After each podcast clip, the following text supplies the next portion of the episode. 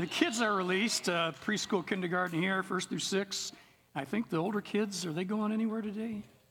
You're sticking with us. That's good for you. So, anyhow, it's kind of funny when I get up here. I there's just sort of I don't know. I have just a little extra energy, so it's just great. It's just kind of how it works. So, anyhow, it's good to be here. Hey, Jesus commanded us to be uh, make disciples. Everybody understand that? You've heard a message or two on that. But we can't make disciples unless we are disciples. It's kind of like, and so I like to say, God is, Jesus has called us to be disciples who make disciples. Now, we've, we've rephrased that in a different way here at this church, experiencing God and reflecting Christ. And so we like to experience God and reflect Christ so that others experience God and reflect Christ. Makes sense? And so that's kind of our mission. And so we're in this short series of messages on our mission eh, about this. And we picture this whole process of experiencing God and reflecting Christ as a trail or a path. It's a spiritual journey. And there's observable mileposts that we need to, uh, you know, reach or attain to regularly if we're to continue to experience God and reflect Christ and grow as Christians. And so we need to show up you know, just show up. That's just a big thing for some of us. Just show up. All right. And then we need to make friends. We need to get into the fellowship because there's no Christian growth. There's no experiencing God, reflecting Christ by ourselves. We connect. And then we get to base camp. We start learning. We get hungry. We start reading our Bibles. We start taking it in. And uh, today we're going to look at this part of our journey, which I call the pilgrim's path. And this is where we start making some serious decisions and uh, you know, we decide to follow Jesus, and we need to realize we need to bring him into every aspect of our life. And like I said in the very first sermon on this series, accepting Jesus is not about getting a ticket to heaven, okay? It's about a whole new life orientation, and it's a lifelong deal. And it is a journey, it's a pilgrimage. And so this message, I'm really, I really didn't want to miss this one, because this one is really core to who I am and how I live as a Christian. And it goes back to when I was a new Christian. I was still in high school. I'm not sure if it was junior or senior year.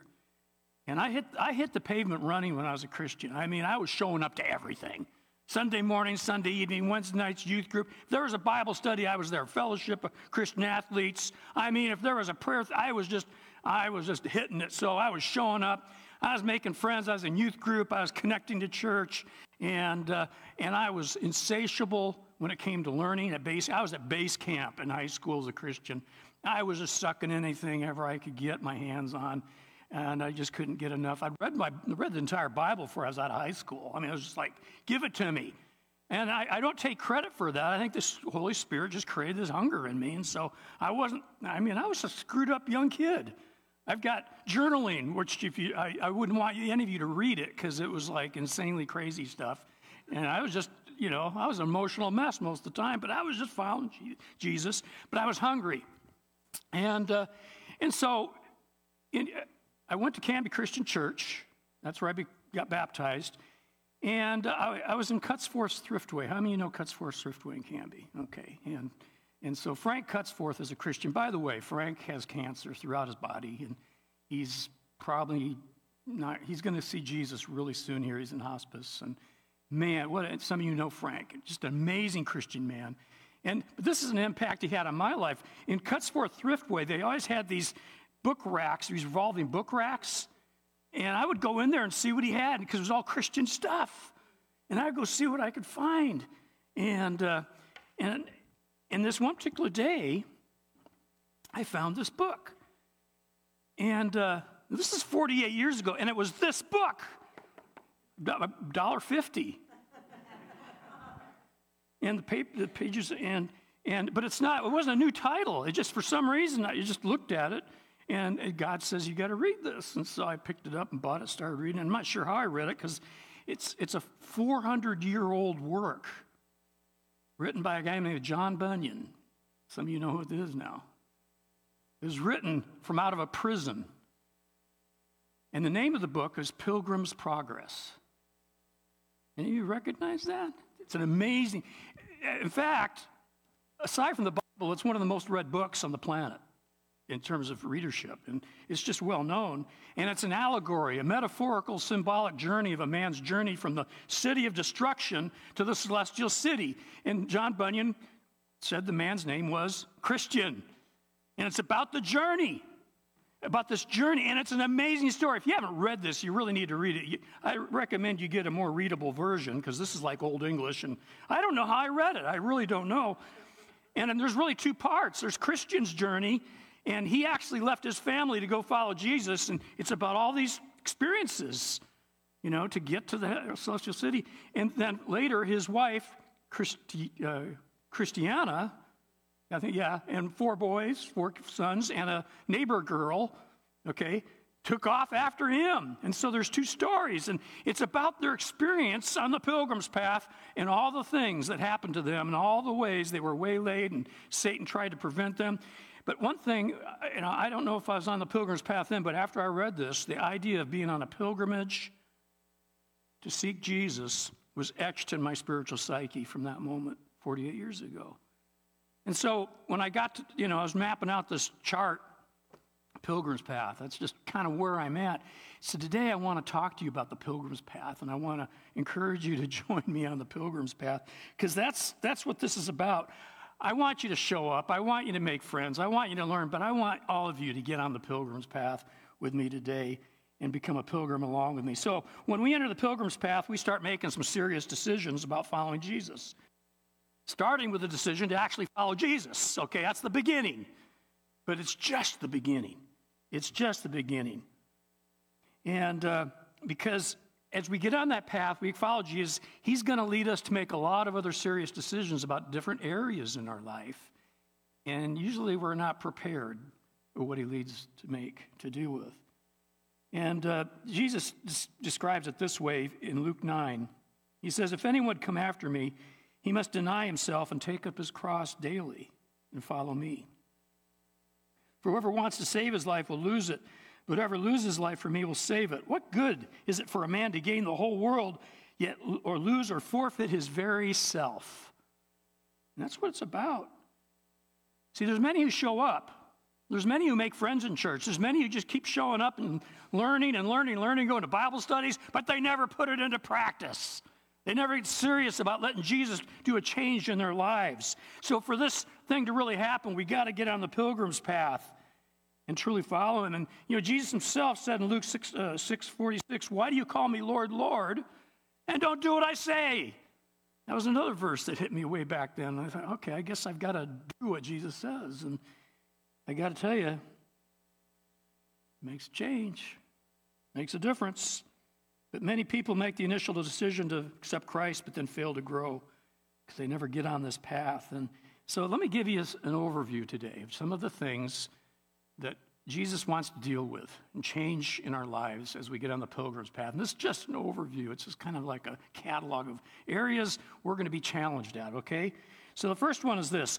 First thing I'm going to struggle is my ideas of right and wrong. When I get on the pilgrim's path, I accept Jesus, I'm going to heaven, and I start following Jesus. Uh oh, Jesus has a different idea of what's right and wrong than I have. And I have to let Jesus transform my moral compass to his moral compass because my moral compass isn't his. I'm always trying to fudge. I'm always trying to find ways to do what I want to do or what society wants to do or whatever the desires of my heart or temptations or the advertising community or social media. And all those influences are saying, do this. And Jesus says, no. There's a right and wrong here. And it's true. It's always true. It won't change. I don't care how much society says, you know, there's no right and wrong. In fact, society doesn't have a right or wrong. In our society, everybody does right whatever's in their right in their own eyes, with no consequences. I mean, everybody thinks I should be able to do whatever I want with no consequences, and God doesn't operate that way. I don't know if you've figured that out yet. But you know, some of these commands are basic. Do not steal. All right, that's a no-no. But do, don't some of us steal in different ways? Do not lie. Okay, but don't some of us lie. You know, a really big one is don't have sex outside of marriage. Now, there is a standard that's totally gone out, even in Christian circles. It's just, you know, the ideas of sexuality just out of, but the Bible's pretty clear about this. It just says that's one area where there's right or wrong. And, um, and so, but socially, it's okay to do whatever you want. But Jesus takes it further. And this is what this gets me. This is what Jesus says. He says, You've heard it said, do not commit adultery, but I tell you, anyone who looks at a woman lustfully has already committed adultery in his heart. Are you kidding me? See, Jesus takes it from out here to where my behavior is. There's a right and wrong that happens inside my head and heart that I have to pay attention to. Is it right for me to take in images or listen to the language or just allow my mind, you know, through all the social media to be filled with all the sexual stuff? Man, it's just, we're inundated. Right or wrong? What am I going to do? And so immediately I'm faced with some choices on the pilgrim's path. I know my choices. What are your choices going to be when he brings you to the question of what's right or wrong? Yeah, you know, he doesn't really mean it, right? Do not murder. There's a right or wrong, okay? And uh, I think most of us are probably, okay, I'm glad that one. I'll stick with that one, all right? But there's some parts in the world where that's totally, we're watching that on the news. Murder is nothing. And, uh, and we become desensitized to it. But, uh, but again, Jesus takes it further. He says in Matthew 5, You've heard it said to the people long ago, Do not murder, and anyone who murders will be subject to judgment. But I tell you that anyone who's angry with his brother will be subject to judgment. Again, anyone who says to his brother, Raca, is answerable to the Sanhedrin, but anyone who says, You fool, will be in danger of the fire of hell. So, man, he takes it further. He takes it inside, right or wrong. You know? And maybe I haven't murdered anybody physically, but have I murdered someone with my words? Have I murdered someone in my heart? Have I allowed anger toward someone to burn where I don't care, I don't love, I, I say things that hurt them? And we go, oh man, this, this being a disciple thing is hard. Right or wrong, Jesus is going to take us to a place in our life where we have to answer that. Am I going to follow his right or wrong or my right or wrong? Pilgrim's path, not easy, right? But life change happens when we accept his version of reality. Another place I have to be challenged by Jesus in the pilgrim's path is my values. When I walk on the pilgrim's path, I allow Jesus to change my values in, in terms of what's important and what's not important, really. Before Jesus, I may value money or my social position or my looks. I have a problem with that. And, uh, and so, or my physical fitness, I definitely don't have a problem with that. And my career, or my career, my, my phone, can't get off my phone, or my social media, or my computer, or my family, or my kids. You know, anything else is more important than Jesus. When I follow Jesus, Jesus becomes number one, and eternal things become number one. Jesus says it this way in Matthew 6 Do not store up for yourselves treasures on earth where moth and rust destroy and where thieves break in and steal, but store up for yourselves treasures in heaven where moth and rust do not destroy and where thieves do not break in and steal. For where your treasure is, there your heart will be also. And so on the pilgrim's path, I discover that my heart's on all these other things, and I slowly but surely on the path set my heart on things that are eternal and lasting and can never be taken away or destroyed. And that happens. That's why offerings are part of our worship, by the way. That's every Sunday. That's a time for us, money, idol culture, to say, this is not important. This is. So God gives us an opportunity to trust Him. Here's another place God will challenge us. Jesus will challenge us on the pilgrim's path. Our relationships. On the pilgrim's path, I start making decisions on how to bring Christ into my relational interactions with you and everybody else, but especially my marriage, my kids, my families. Jesus says I'm supposed to even love my enemies. That's kind of crazy stuff, but that's what he says. He can't really mean that, can he? This is what the Bible says about our relationships in Colossians. He says, Therefore, as God's chosen people, holy and dearly loved, clothe yourselves with compassion and kindness and humility and gentleness and patience. Bear with each other and forgive whatever grievances you may have against one another. Forgive as the Lord forgave you. And over all these virtues, put on love, which binds them all together in perfect unity. This is kind of hard. When you put it into practice, when you're having a, a, you know knockdown drag out with your spouse over how to spend money or not spend money or whatever you're fighting about, or your your kids are driving you nuts, or your parents are driving you nuts, or your neighbor is driving you nuts. These are really hard. Or in church, we drive each other nuts sometimes. You know, we, we're human. we are just flawed. And man, humility? Uh, really? How many of you think humility is easy? Kindness, sometimes it's hard to be kind. Gentleness, man, patience, don't even start. You know, but these are things Jesus says, You're going to do this, Doug, with my help, of course. You're not going to do it on your own. But on the pilgrim's path, I say, Okay, Jesus, I'm going to need your help, but I'm going to do this instead of what I normally do. Man, it's amazing how we can accept Christ, go to church, and fail to bring Christ into how we treat each other as Christians because the world sees that and they go, eh, they're just talk. But when we bring it in, we experience God, we reflect Christ. It's pretty cool. And, uh, and so, but there's even a greater issue here in our relationships, and it's this. In Matthew 10, Jesus says, Anyone who loves his father or mother more than me is not worthy of me. Anyone who loves his son or daughter more than me is not worthy of me. See, on the pilgrim's path, I learn that I have to love Jesus more than anything else or anyone else, including my spouse, my kids, my parents. Jesus has to become number one. So I don't love my wife. Number, she's not number one in my life. That sounds like sacrilege. No, Jesus is number one. And it has to be because I can't truly love her unless I love him and allow him to love me first. And because I love him and he loves me first, I am able to love her the way she needs to be loved. Because it says it right there. We love because he first loved us. Because he loves us, I can love you even when you're not loving me back. Isn't that great? That's the whole point. I don't need you to love me to love you. Jesus loves me. I learned that on the pilgrim's path, and it doesn't come easy. Yet We usually have to learn it the hard way. Because I want you to love me, I'm going to make you love me. I'm going to make you care. No, it doesn't work that way. Pilgrim's path stuff. Wow.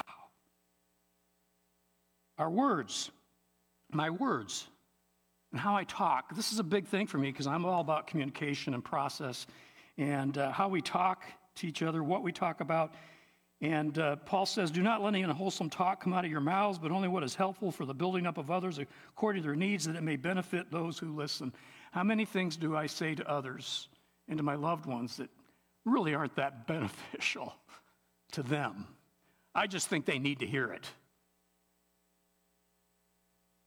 You know, I, I think I'm helping you. No, are you really? You know, and this is a challenge. You know, so am I going to say hurtful things to other? Am I going to talk negatively? Am I going to criticize? Am I going to shame? Am I going to judge? Am I going to backbite? Am I going to gossip? Am I going to talk about you behind your back and say negative things? See, these are all things we do instinctively. And on the pilgrim's path, Jesus says, no, we live a different kind of life in how we talk.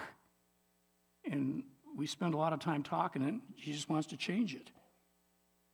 Instead, Ephesians says, speaking the truth in love, will in all things grow up into him who is the head. This is key. This is so key. We need to learn to speak the truth in love. And you only learn that in the ups and downs and the challenges on the pilgrim's path. It has to become a commitment. I have to decide I'm going to follow Jesus here. Another area that Jesus will challenge us on the pilgrim's path is our hurts, hangups, and habits. And every single one of us comes into this thing with baggage, right? Not a single one of us doesn't have a few skeletons. Areas in our life that we struggle with. And it could be a hurt, trauma, a thing that we haven't gotten over from our past. It could be, you know, some kind of an emotional deal. You know, we struggle with depression or phobia or fear or anger issues or just an outright addiction. You know, all of us have them. Every single one of us have that. And so you don't need to be worried. If you've got an issue in your life, you're in a good place because you're, you know, we're all here. I've, you know, I've always threatened we're going to put a sign in the, in the door, only sinners allowed. But this is what Jesus says about this. He says, I tell you the truth, everyone who sins is a slave to sin. That means we're all slaves at some point in our life. Each one of us has a stronghold, an area that we struggle with. And on the pilgrim's path, Jesus is going to take us to that and say, okay, Doug, it's time to deal with this now. it could be, you know, it could be outright alcoholism or drugs or cigarettes. I don't care. Whatever masters you, whatever's controlling you. And it's not that some of the stuff is wrong. Food, we got to eat. But I don't need to eat chocolate cake every day. Yeah, you know, it's like some of us, we get attached to things and it becomes our comfort instead of God, and it becomes our, it's, it's, it's an addiction. And we struggle with it. And on the pilgrim's path, he will take us. We have this, on Tuesday nights, we have believers in recovery, and we follow a path, the Beatitudes, on how to bring Jesus into recovery from our hurts, hangups, and habits. And so if you got some, come, you know, you, you'll hear us talk about our, deal, our issues and how Jesus walks us through that, but it happens on the pilgrim's path. Okay? Paul talks about it this way. He says, Therefore, do not let sin reign in your mortal body, so that you obey its evil desires. Do not offer the parts of your body to sin as instruments of wickedness, but rather offer yourselves to God as those who've been, been brought from death to life. And offer the parts of your body to Him as instruments of righteousness. For sin shall not be your master because you are not under the law but under grace. And the greatest thing about the pilgrim's path is that it's not legalist. It's not you're not following the law, you are walking in the freedom and the grace of Jesus. That's the whole point of the pilgrim's path. He's teaching us to walk in his freedom, and we fight it every step of the way. Now, that said, as we walk the pilgrim's path, there's this person called Satan the devil who is going to fight you and fight me every step of the way. When we decide to follow Jesus, he pitches a fit and he takes us on. And so, this is where instead of giving in and turning to him and even listening to him, we follow what James says Submit yourselves then to God, resist the devil, he'll flee from you. Come near to God, and he'll come near to you and you'll experience Jesus, uh, Jesus, and then we begin to reflect Him. On the pilgrim's path, we decide to invite Jesus into all these areas of our lives. And of course, we allow, he, He's the one that helps us deal with those, and He helps us deal with the devil. You know, we don't resist the devil, then submit to Christ. We submit to God, then resist the devil. We bring God into the picture. And uh, on the pilgrim's path, we choose to be humble instead of proud. We choose to trust instead of fear. We choose to, I like the hope concept. We, we, we choose to hope in God's promises, okay, instead of doubt, instead of, you know, giving in to all the news media fear mongering, just how that is. And, uh, but it all begins with a decision to get on the pilgrim's path. Now, in closing here, let me just clarify what I mean by a decision. There's an old illustration that maybe some of you have heard. It's about five frogs that sat on a log, and one decided to jump off. And the question is asked how many frogs are left on the log? Five, because deciding is not the same as jumping. Okay, so that's, that's how the story goes. And the point is well taken because many of us have good intentions. But when I talk about making a decision, I'm not talking about a decision where we just, yeah, maybe I'll do this someday. This is a commitment. This is a doing. I have decided to follow Jesus is followed through by obedience, faith and obedience. And so the decision on the we can, and every day it's not just a one one and done deal. Every day we wake up and say, "Am I going to follow Jesus today? Am I going to bring into my life's experiences?" And uh, and see, that is what we're talking about. But the action will never happen until I honestly do make a decision to do it. And a Christian life is a life of action, but it starts with a decision to follow Jesus and then countless decisions and actions thereafter. And, uh, but the actions won't come until I make a decision. So my challenge to you today is make a deci- decision. There's an old hymn that I couldn't help but remember. I have decided to follow Jesus. How many of you know I have followed? Not okay. I'm not going to try to sing that today. Praise God, you know. But I'm going to. We're going to look at the words here, because this is what it says. I've decided to follow Jesus.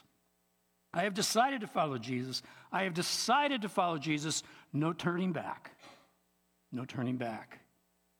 Though none go with me, Okay? I still will follow. Though none go with me, I still will follow. Though none go with me, I still will follow.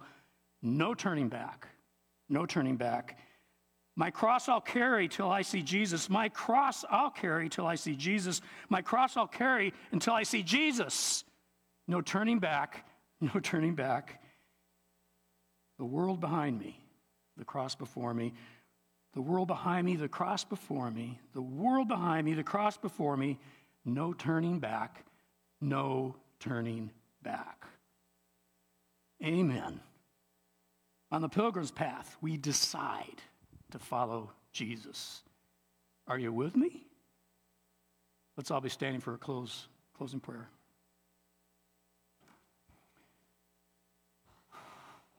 Father, I just thank you so much for your amazing grace. Because, Father, not a single one of us follow you on our own effort or power. It's even doubtful we come to you without you drawing us. There is just a mystery there that I can't understand. All I know is that when we are called, we need to come. And uh, help us to follow you this day. Help each and every heart here that's listening to this message, listen to your word, trust you and follow you and become one of your children, daughters and sons of God, and to get on the pilgrim's path. And may we walk this path together and be a light to this community. In Jesus' name we pray. Amen.